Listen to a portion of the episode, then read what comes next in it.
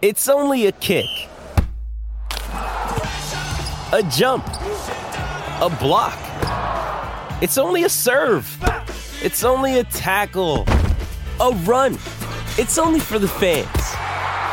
After all, it's only pressure. You got this. Adidas.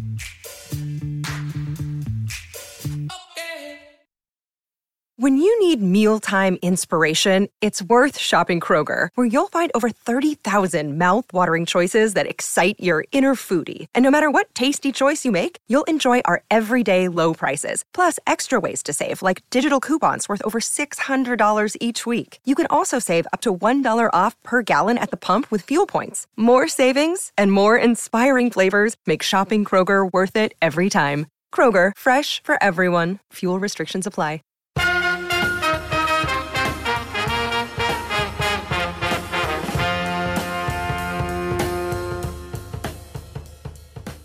Welcome into TDSP. I am your host this week, Brendan Vogt, and I'm catching up with some friends around the beats at DNVR. I want to know what's going on outside of Nuggets land, so I got my guy Jake Schwanitz with me. Jake, you're holding down the Buffs beat these days. A Buffs beat that, well, it's looking a lot different than it did when you first started. Prime time is in control.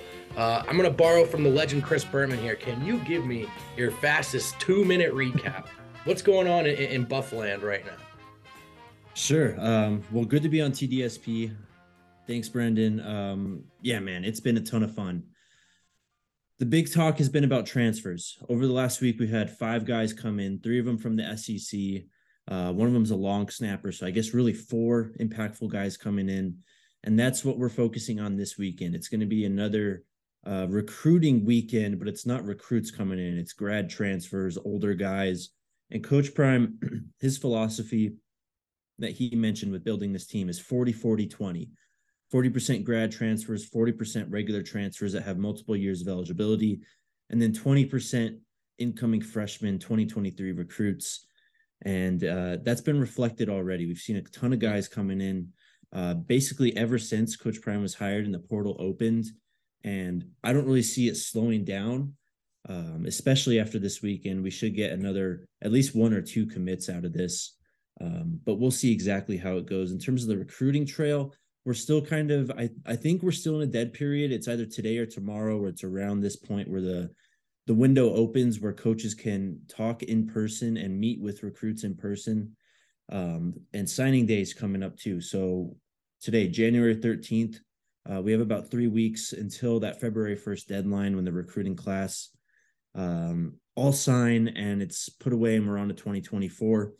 On 2024, Coach Prime's been attacking, man. He's going mm-hmm. after the very best in the class. I believe he's already offered 10 of 27 five star guys in this next 2024 class. Uh, we've been bold in our predictions there. We think that they're going to get at least two or three of those guys. It's shaping up to be a real exciting time. And as you mentioned off the top, a lot different than when we started. Yeah, no kidding. So he seems like he's they're attacking this year. They want to have a good football team, not program, but team on the field this mm-hmm. year. But trying to balance that approach, keeping an eye towards the future, building the foundation for a new generation of buffs. Yeah, for sure. Um, if you go and check out Coach Prime's YouTube videos or his son's YouTube videos, uh, they've got, I mean, there's like eight channels on YouTube that you got to keep track of now. Um, but they've literally been tearing down the walls within the facility, taking down old quotes. Oh, wow. Coach Prime is really putting his like personal touch on this. He went through, I believe this was a video last week, and just walking through the facility, talking, literally pointing out, I'm changing this. I want this here. Like, we want to put these things in here uh, these quotes, words in the weight room, all all kinds of stuff.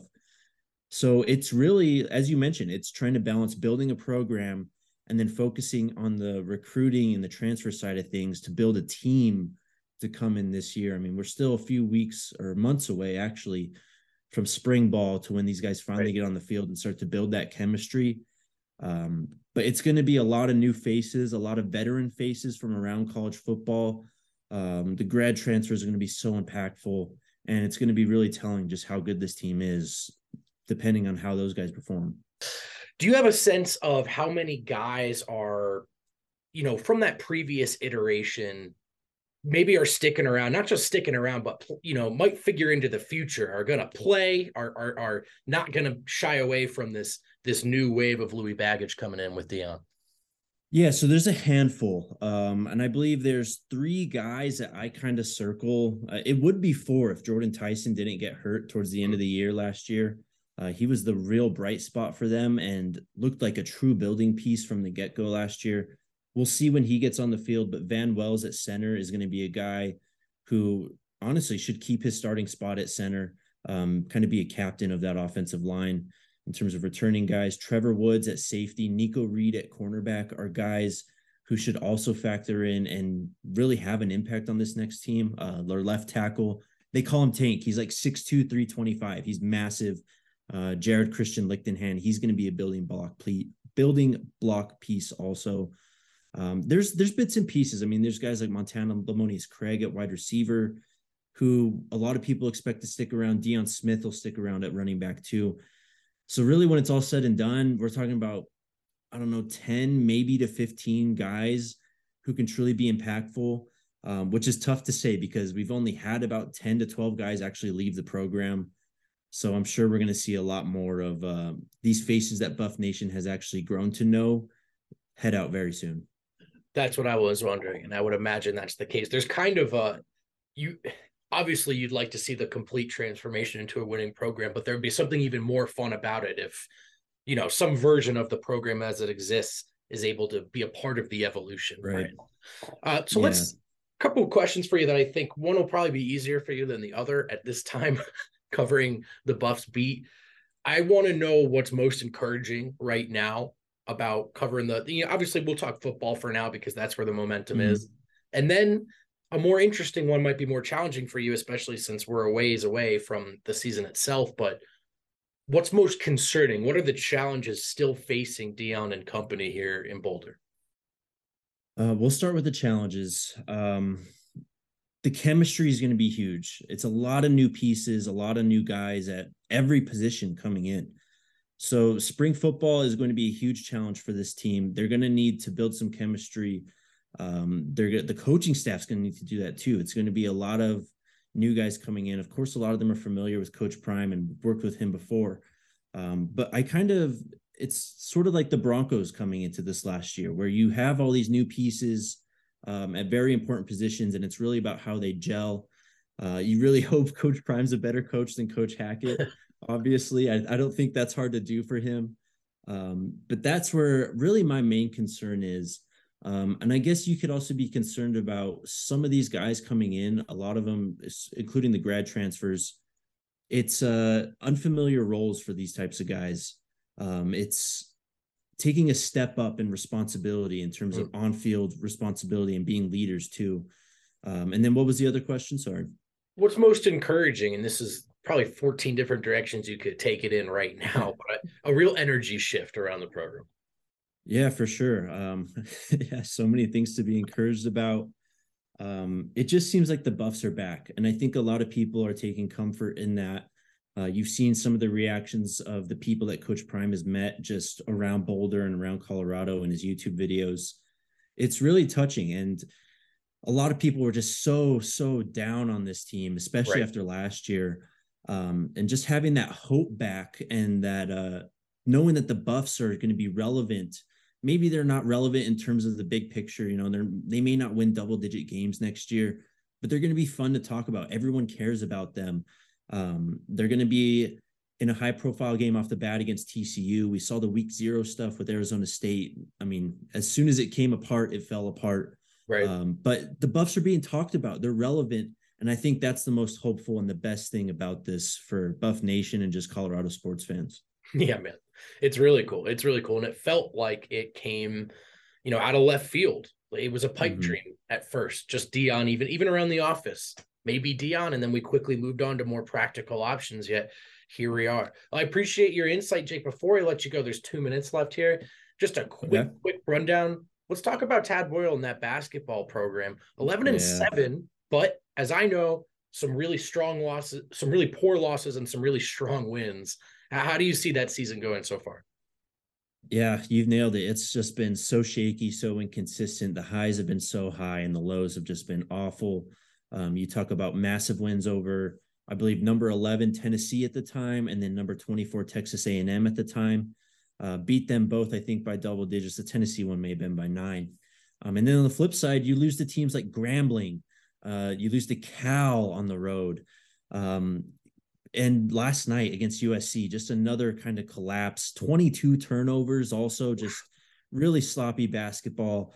But then on the flip side, again, Saturday, we have a big game against number seven UCLA on the road. Um, it seems like an impossible situation, but that's what this team does. They right. show up against these right. big, best teams in the country. Uh, they play their best basketball. They actually take care of the ball and hit their shots. We'll see if that's actually how it turns out tomorrow. Um, but yeah, the season kind of hangs in the balance just in terms of the Pac 12 and big picture with the tournament. Obviously, you have the Pac 12 tournament coming up where anyone can make a run and really save their season. Um, but it's hard to really feel super hopeful about this team. Um, as I say that, they're probably going to pull off the upset right. tomorrow and we're right back on track. sure. Well, Jake, I know you're a busy man these days. Appreciate you taking some time hanging out on TDSP. Awesome, Brendan. It's been a it's been a pleasure, man. Love talking it up on this show. Hey guys, Adam Mares here. I'm going to take a quick break before we get to our next guest and talk about DraftKings Sportsbook. The NFL playoff picture is locked in. My go-to place for wild card round action is DraftKings Sportsbook, an official sports betting partner of the NFL. To kick off the road to Super Bowl 57, new customers can bet $5 and get 200 in free bets instantly. Plus, here's the great deal. All new and existing customers can get a no-sweat bet each day of the wild card round this weekend. Just place an NFL bet of your choice, and if it loses, you'll get a free bet back up to $10. Action so good, why bet NFL playoffs anywhere else? So download the DraftKings Sportsbook app and use promo code DNVR. New customers get uh, can bet $5 on the NFL and get 200 in free bets instantly. Only at DraftKings Sportsbook with promo code DNVR. Minimum age and eligibility restrictions apply. See show notes for details. Also, want to tell you about one of our new partners here, Shady Rays. Kick off the new year with new gear built to last. Our friends at Shady Rays have you covered from the sun to the slopes with premium polarized shades, customizable snow goggles, and so much more. You guys know I just got back from vacation in Mexico over the new year, and you better believe, knowing this partner was coming on board, I ordered a couple pairs of Shady Rays to take with me on vacation, and I fell in love with them. Shady Rays is an independent sunglass company that offers world class products that just as good as any expensive pair you've ever worn. Durable frames and extremely clear optics for outdoor adventures. And that's not all. Shady Rays offers the most insane protection in all of our eyewear. Every pair of sunglasses is backed by lost and broken replacements. I love this. This is the greatest deal. If you lose or break your pair, even one, uh, even on day one, they told us they'll send you a brand new pair, no questions asked. Wear your Shady Rays with confidence because they have your back long after your purchase. If you don't love them, exchange them for a new pair or return them for free within 60 days. There's no risk when you shop with Shady Rays. Their team always has your back. Exclusively for our listeners, Shady Rays is giving out the best deals of the new year. Go to shadyrays.com and use code DNVR or visit them in store at the Park Meadows Mall for 50% off two or more pairs of Polaroid glasses. That's promo code DNVR. Try for yourself the Shady Rays uh, try for yourself the shades rated five stars by over 200,000 people.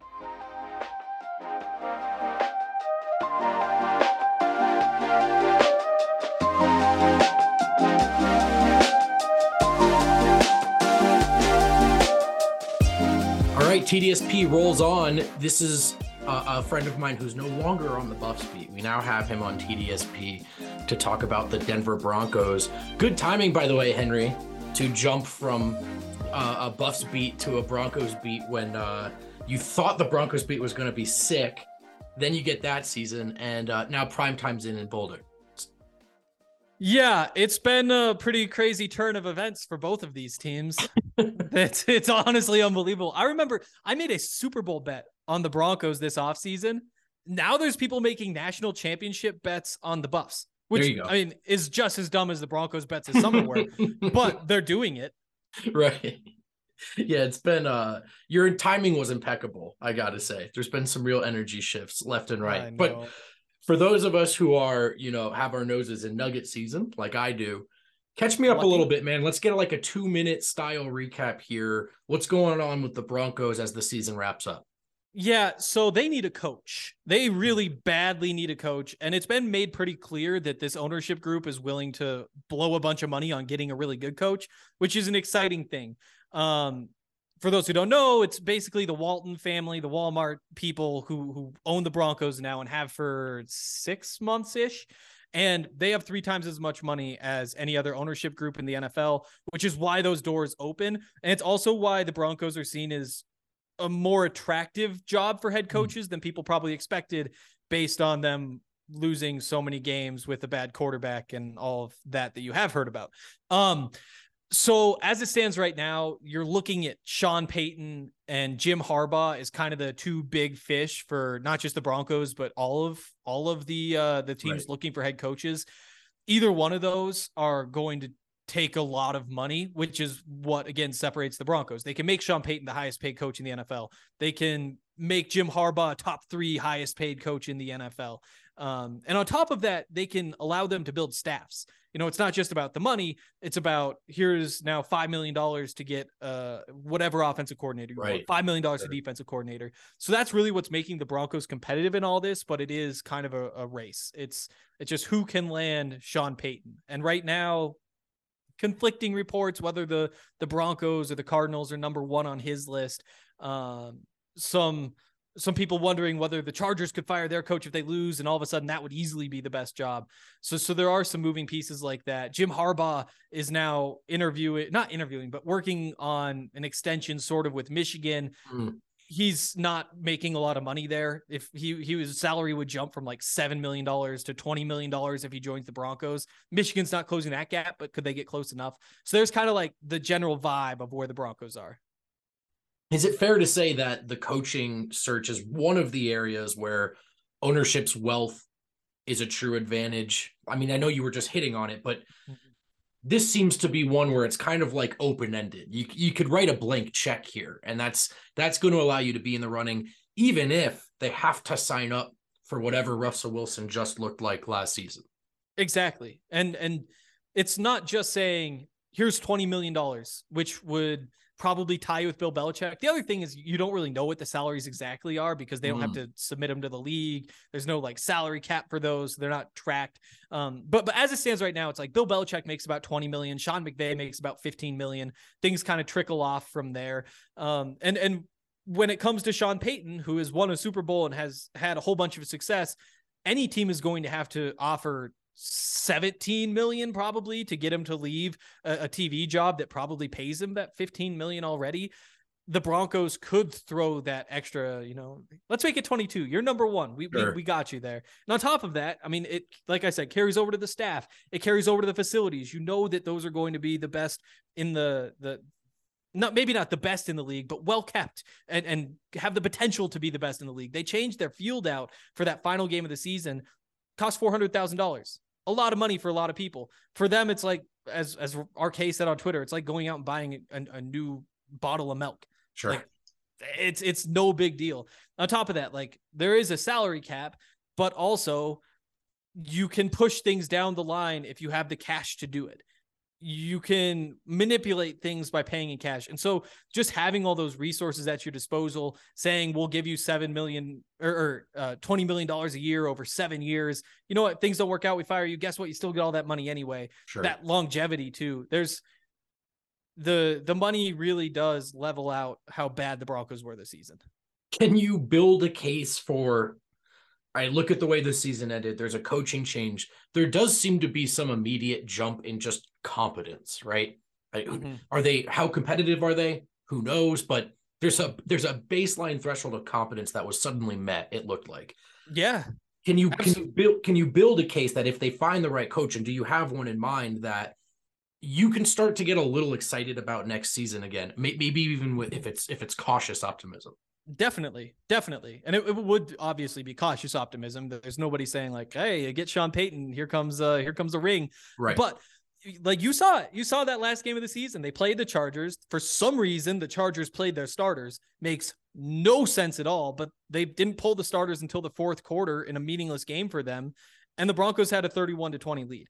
Mm. And that doesn't count for nothing. Like the Chargers are a good football team that doesn't excuse what happened the rest of the season, but there is enough that you can look at and say, hey, there there's something to build off of here. And on top of that, you look at a guy like Jim Harbaugh, where he's made his name on rebuilding programs. He what he the year before he got to Stanford, Stanford won one game. He's there four years. The fourth year, they're 12 and 1 and finished number four in the country. There's some clear growth. He then jumps to the 49ers, who had zero winning seasons in the previous eight seasons and in his first three seasons goes to the NFC Championship game all three times with a Super Bowl appearance in there too. Right. Goes to Michigan, won five games, back-to-back college football playoff appearances. So in particular, I think you look at Jim Harbaugh and say like this is this is what he specializes in. He could probably turn them around pretty quickly, at least has the potential to. Then Sean Payton, very good coach with a great offensive track record. He would also get you excited. I would imagine no matter who the coach is going forward, Russell Wilson will be at the center of the plans, the offense, the conversations, your your life on the Broncos beat. Yes. Do you feel like you have any grasp of to what extent that was maybe a nightmare pairing in terms of an inexperienced coaching staff with an aging quarterback? Did he show you enough post that firing to think, okay, maybe something can be rescued and extracted under different management? I think that we came into this season knowing what made Russell successful, and that was having a really good running game and running play action off of that running game. You know, he really likes to to run the five wide shotgun stuff. Let me cook in the pocket and carve defenses up. You know, that you give him a chance to try that stuff. He likes to do it. It's whatever. But what has always worked for him is play action, building off the running game. And that's exactly what they did in the last week of the season, and it worked incredibly well. You, you still see like the 54% completions. Don't love that, but he's hitting on the deep shots, and that's always been what he's best as hitting on the deep shots. 283 yards on I think 23 passing attempts, three touchdowns, an interception. That's enough. That is enough. If you mm-hmm. can get uh, Russ up to those numbers every single game next season, you're going to be just fine. You might have to build a, a, good running game to say, like, this is a good offense. You, you might need the defense to step up and make some plays for that to be a playoff team. But the numbers that he put up at the end of the season, the way he played after Nathaniel Hackett was gone, is good enough. And and just seeing that, even though it was only two weeks, it has to give you at least a little bit of hope. We'll wrap up with this, and I'm asking earnestly as someone who truly mm-hmm. doesn't know. I think I saw on the interwebs today were there first team, second team selections handed out? Yeah. And uh, how how did that shake out in terms of the Denver Broncos? Pat Surtain is a first team All Pro. You you have to always be at least a little bit surprised when somebody gets that honor because again, it's top two cornerbacks in the league. Who right. does the media think is the one of the top two cornerbacks in the league? That's a pretty open door for a lot of people get to get up there.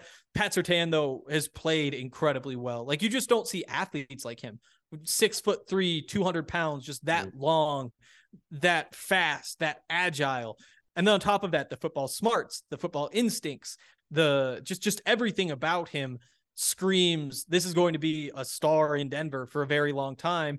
And you know, if you get that first team All Pro as a 22 year old cornerback, there could be a lot more of those honors coming. And then the, the other one is uh, Justin Simmons, who was named to the second team. He had a case for first team. You know, mm. he he didn't have a great season. I was talking about this on the Broncos podcast today, but all season you're like, yeah, it doesn't seem like Justin's quite been himself. You know, he's missing a couple tackles. Um, there's he missed five games with an injury as well. But then you get to the end of the season and he's forced nine turnovers, which is two more than any other player in the NFL. Hmm. and you're like, wait a minute, there's there's Justin Simmons just doing the quiet superstar thing in a down year where he misses this much time, becoming a second team all pro again and forcing that many turnovers, those that many big plays for, for a defense that was lacking them for most of the season. And I think that that uh, that was well deserved for him too.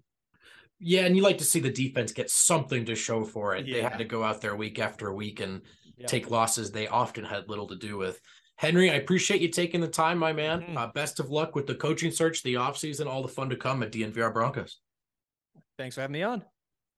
All right, TDSP rolls on. I'm checking in, in here with Jesse Montano of the DNVR Avalanche beat. Jesse, I know it has been a different season than the one you guys just celebrated last year. Yeah. Um, can you give me a, a fastest two minute recap here that you got? What's going on in Avsland?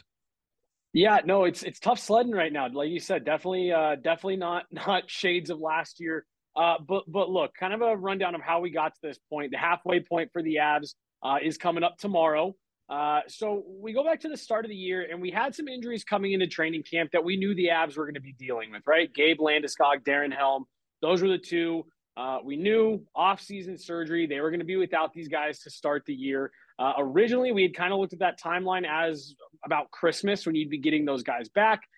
Well, that was just really kind of where the bad luck started. Things have just kind of snowballed since then. Both of those guys that I just mentioned, Gabe Landeskog and Darren Helm, each had to have a second cleanup surgery that basically doubled their timeline in terms of when they could come back. Gabe Landeskog, we're honestly, uh, folks that I've talked to, we're probably still looking at about March uh, till we see him back. So we've got a ways to go. Um, but so it started with can you battle through those injuries? And then Brendan, that that first month, month and a half, that first four to six weeks, it seemed like every other day the Avs were hitting the ice, and there was a new injury they had to deal with, uh, a new key player that was out. And the biggest issue for them at that time was it was every guy was coming up four to six weeks, four to six weeks, four to six weeks, and we were seeing guys actually go on the long end of that timeline. Mm. So the, the, the roster was put under a ton of strain. The few guys that remained healthy were playing big minutes. Honestly, reminding me it has reminded me so far a little bit of the Nuggets here uh, last year. Sure. Yeah, the in, the injuries are a big part of it. They are a huge part of the story, but it's really kind of the larger effects that the injuries have had on the team. You know, you look at a guy like Cale Makar, he's playing up over 30 minutes a night. He can't play the way that we are used to seeing Cale Makar play, right? Uh, you know, he can't be jumping in the way that, that he wants to. Uh, it's just led to to bigger problems, more frustration for this Avalanche team than what we've seen them had to go through over the last few years. And I think it's caught up with them a little bit here. The, the mental strain, the heavy legs, things like that. Uh, they've lost six in a row. They, they, they got to find a way to, to, to hit a mental reset. We were talking about on the pod last night. I'm not saying that necessarily needs to come in terms of like days off or anything like that, They've got to find a way to turn a page, get out of this frustrating, you know, ugly, everyone's real tense. Got to find a way to flip the page on that. All the talent is still there. This is not that much of a different team from right. last year. Um, they they got to find a way to battle through this adversity they haven't had to deal with in the last couple years. But um, realistically, it's not as bad as as some of the fans out there kind of making it seem from from a points percentage standpoint, I actually still believe they are on the inside of the playoff picture, even though they are sitting a couple points out in real standings right now. Um, you have half the season left, right? If if you're looking at a month, yeesh, I don't know. This is this is pretty bleak. You've got three, three and a half months to go. There's plenty of time for this group to turn things around, but um, like I said, they got to get that page flipped quick uh, if, if you want to avoid, you know, having the disaster scenario where you miss the playoffs. But like I said, shades of last year's Nugget season for me. Sure, sure. Well, I was going to ask you. I mean, what's what's the case for optimism, and is it just that with enough runway, some of these guys will come back, and and it's. I mean, look, this is still at the end of the day the group that won the title last year for the most yep. part. Yeah, no, I mean, it, it really is minus Nazem Kadri when fully healthy this is almost an identical roster to the roster that that skated game six against the Tampa mm-hmm. Bay Lightning last year and, and won the cup. So it's a great point, Brendan. But it, it, really is. That's the big point of optimism for me. You see the flashes where, yes, this is still the ultra talented defending Stanley Cup champion team. I think they've gotten much better goaltending than people were expecting at the beginning of the year. Um, I, I, do. I, I think the, the play needs to be cleaned up a little bit, right? They, they need to work through some of those fine details. Uh, I think there is a bit of frustration that's piled up a little bit. I think you got to win a couple games here. You got to string a couple wins together uh, to, to kind of remind themselves that, hey, we are still a pretty good team and things aren't always going to be going bad. And then, yeah, you're going to add back Gabe Landeskog, Val Nichushkin, Bowen Byram, Josh Manson. And, and as long as you can get things, I'm not saying you need to go out and win every game, but if you can get things to the point where, where their details are, are right, they're putting in the work, then yeah, you get those guys back, and I think there's nothing to worry about. Um, so, so that really is the big bit of optimism is that I mean you are getting four major key contributors back, and and you see the signs of this is still a very good team. They're just going through it right now. Look, honestly, it's been about four or five seasons since this Avalanche group has been hit with like any real hard adversity in the regular season, they were due. Um, right. You know, they, they, they've got to find a way to battle out of it. Every every team deals with stuff like this. The Avs hadn't had to in several years, so um, I, I, have faith that they'll get through it. I just think this is too good of a team, too veteran, too too veteran of a team, too good of coaching for them not to. Um, but yeah, you can't let this slide go on much longer. Do you get a sense? And I know I'm asking you to project. We only, you know, mm-hmm. only get to talk to these guys in the locker room so much. But right, do you get a sense that this is something they're still fighting for? Right, with fresh off the title, is yeah. it easy to just say this season's lost, eh, or you know, do you get a sense that they're still they realize they recognize they're a couple key guys away from another yeah. run? Dude, it's so funny you asked about that. Nathan MacKinnon last week, uh, or in fact, I'm sorry, dude, my days wrong. It was earlier this week. It was at the very beginning of this week. Uh, was talking to me about repeating. He, he, just kept mentioning like, yeah, you know, going back to back and mm. doing this. And, You know, we're trying to repeat. Like, I didn't get this like any sense of panic in Nathan MacKinnon's voice, and he, you know, not without directly saying it, made it very clear that in his mind, going back to back is still like the goal. That is still what sure. this team is shooting for. Um, because like, dude, you're right. It, it, would be really easy for this team to say, we just rattled off five straight years in the playoffs. We have a President's Trophy. We now have a Stanley Cup. We have this, that, and the other.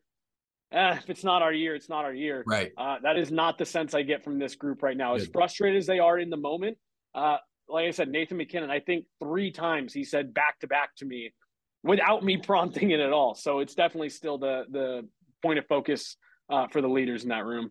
Then my last question for you is more on our side of things than the mm-hmm. players. Mm-hmm. We have the privilege of doing post game shows, which can be the coolest yeah. thing in the world after a big win. It could be tough after a tough loss. Yeah. How challenging has it been for you guys and gals on the Avs beat to do what you do every day, kind of knowing you're in this limbo stage? Yeah, so I'll be honest, it's been these last two games where I think that's you know, I mentioned catching up with the Avs a minute ago. I think these last two games are the first time where it's really kind of caught up with us because I think for a lot of the first part of the season there was a little bit of like like Avs fatigue, even on like the right. fan side of it, right? Where it's like they won the cup, they get you know they get a lot of runway here. Yeah, they're dealing with injuries, they're whatever, whatever. Um, but Nathan MacKinnon came back uh, the early part of last week. Um, and things haven't really gotten better. And I think there has been a kind of a flip in the tone of, oh, is everything going to be okay? Mm. So these these last couple post game shows have been the first times where we've had to like, okay, let's stop and talk about what's actually going on here. We can't just write this off to injuries or you know they're depleted, they're whatever, whatever.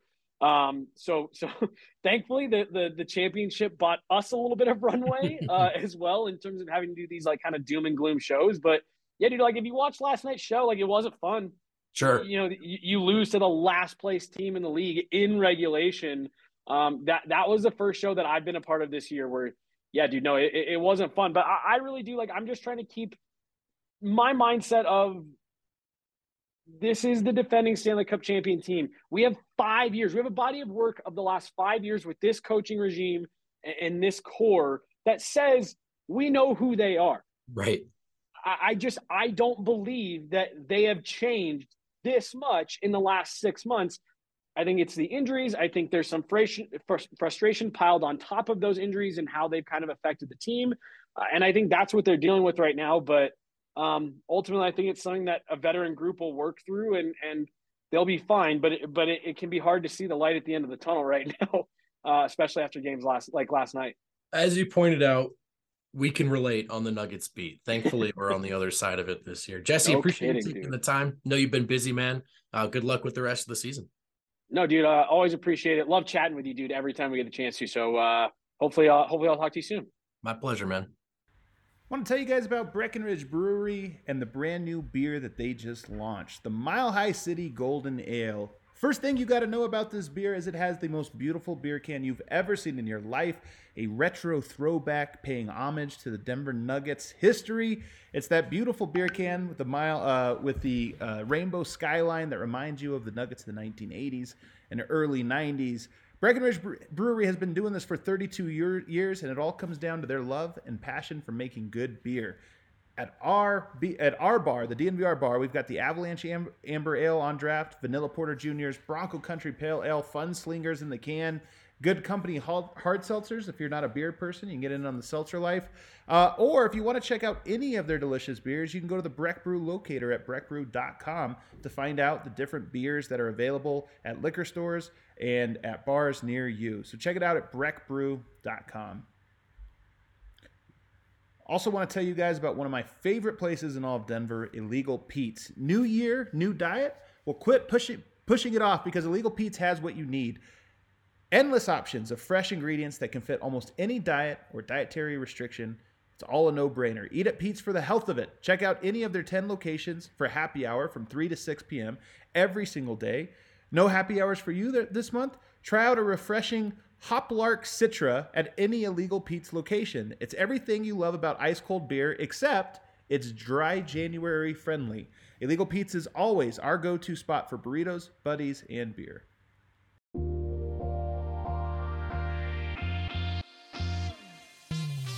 All right, let's wrap up with a topic that even I know pretty well. I've got Harrison Wind, my partner on the DNVR Nuggets beat there. And Harrison, the Nuggets are out of purgatory. They're enjoying some good vibes right now. I'll say out of this. I'm going to let you handle it. Will you catch up our listeners, as fans, Broncos fans, Buffs fans? What's going on with the Nuggets right now? Right now, the Nuggets are the best team in the NBA, I think. Uh, they're 28 and 13. They're at the top of the West. They have the best offense in NBA history, best in the league this year, obviously.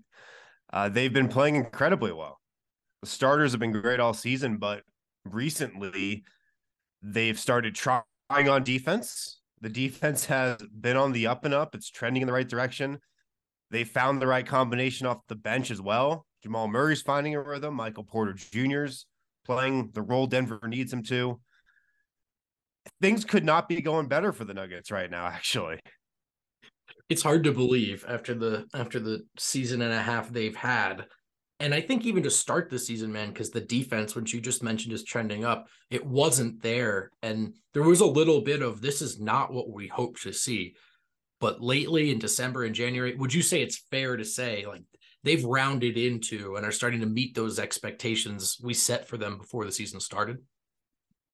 Oh, yeah. Last 15, 20 games, they're, you know, a borderline top 10 defense. So, what we thought about this team preseason, we're seeing it right now. We knew they'd be incredible on offense. We thought they'd be good on defense. And in this current moment, they're just exactly how we imagined them, you know, a few months ago. So uh, the plan that that Denver had for this season seems like it's coming together, you know, more and more by the day.